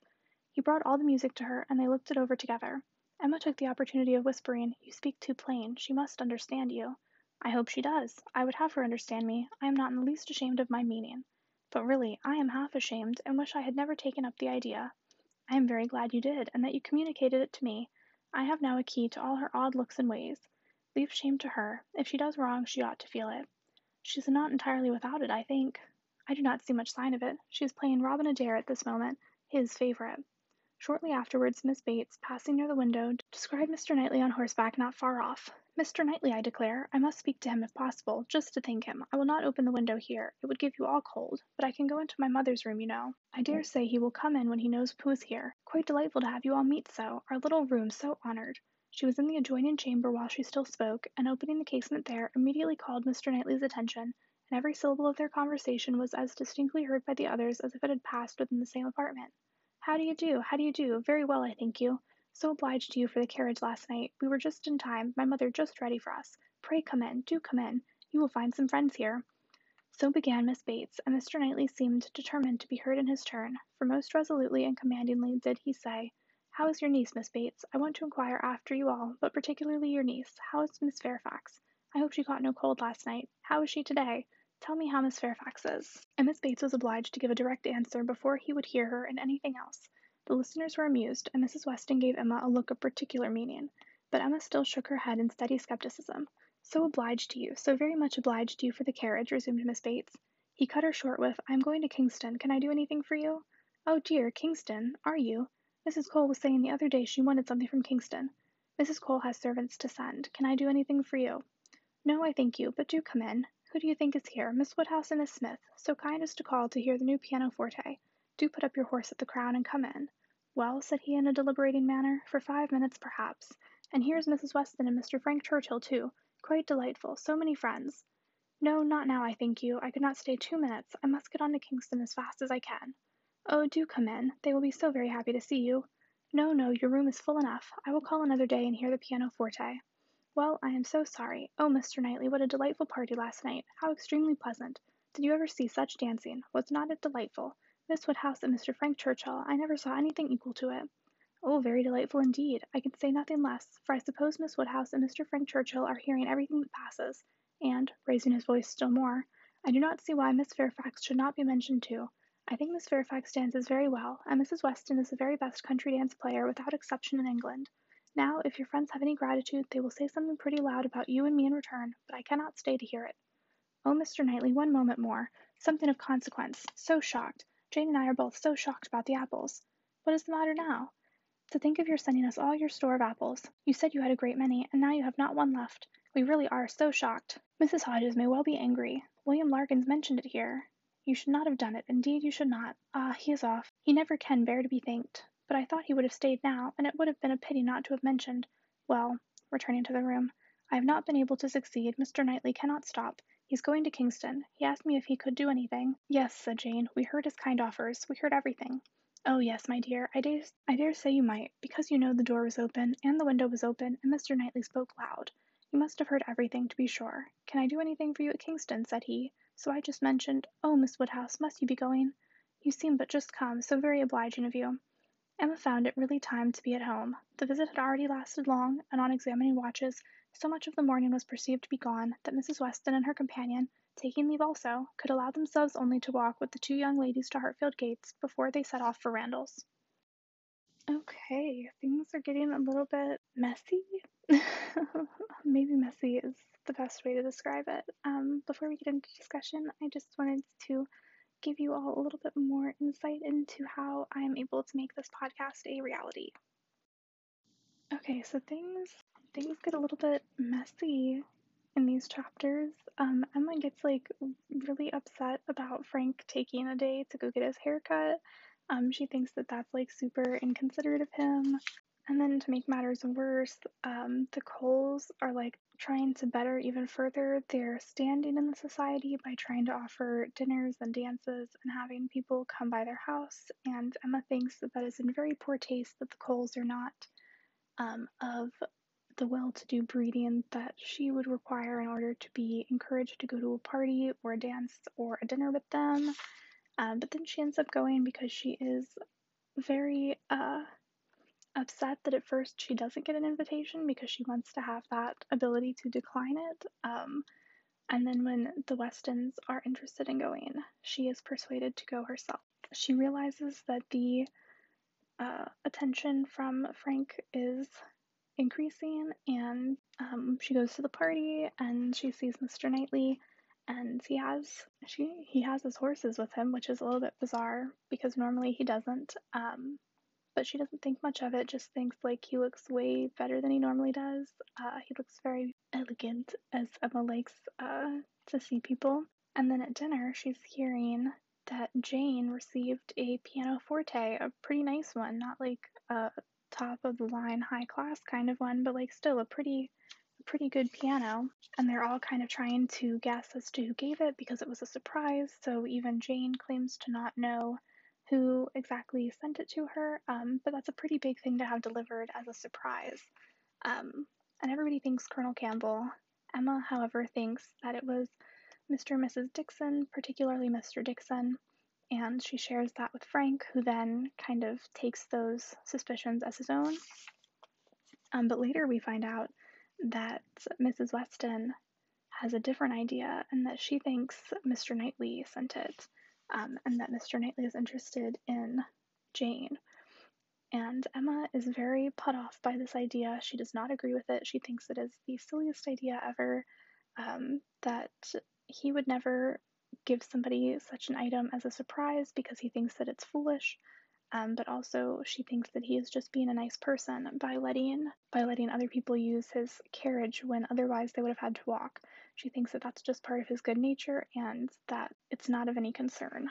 Um, and then that's kind of furthered in her mind when uh, he takes no interest in hearing her continue to play, and then when the dancing happens, he doesn't inquire about dancing with her. He just stands talking to Mrs. Cole. Emma feels pretty good about him probably not too entirely smitten with Jane. And then she's talking to Harriet, and Harriet says that the Coxes were talking about how they had uh, dinner with Mr. Martin and that they really liked him and and that he heard Miss Nash say that either of the Coxes would be happy to marry Mr. Martin.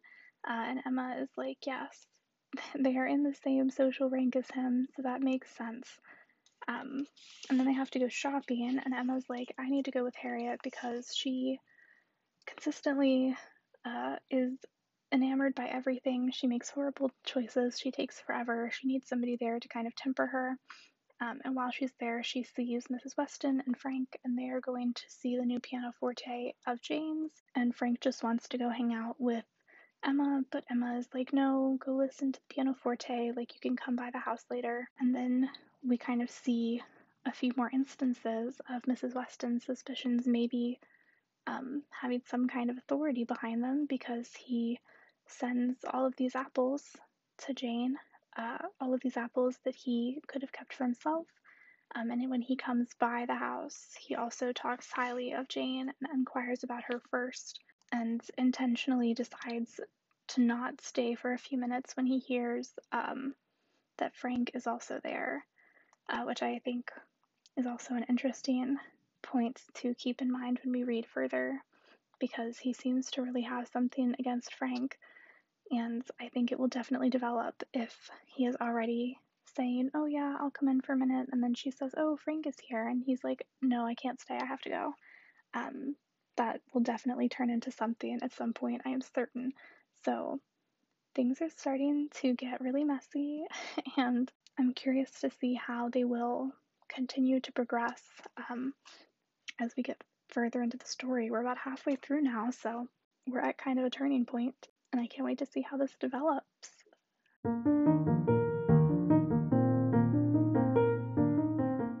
Thank you for listening. This has been chapters 23 through 28 of Emma by Jane Austen. Stay tuned for our next episode on Monday that will look at 29 through 35.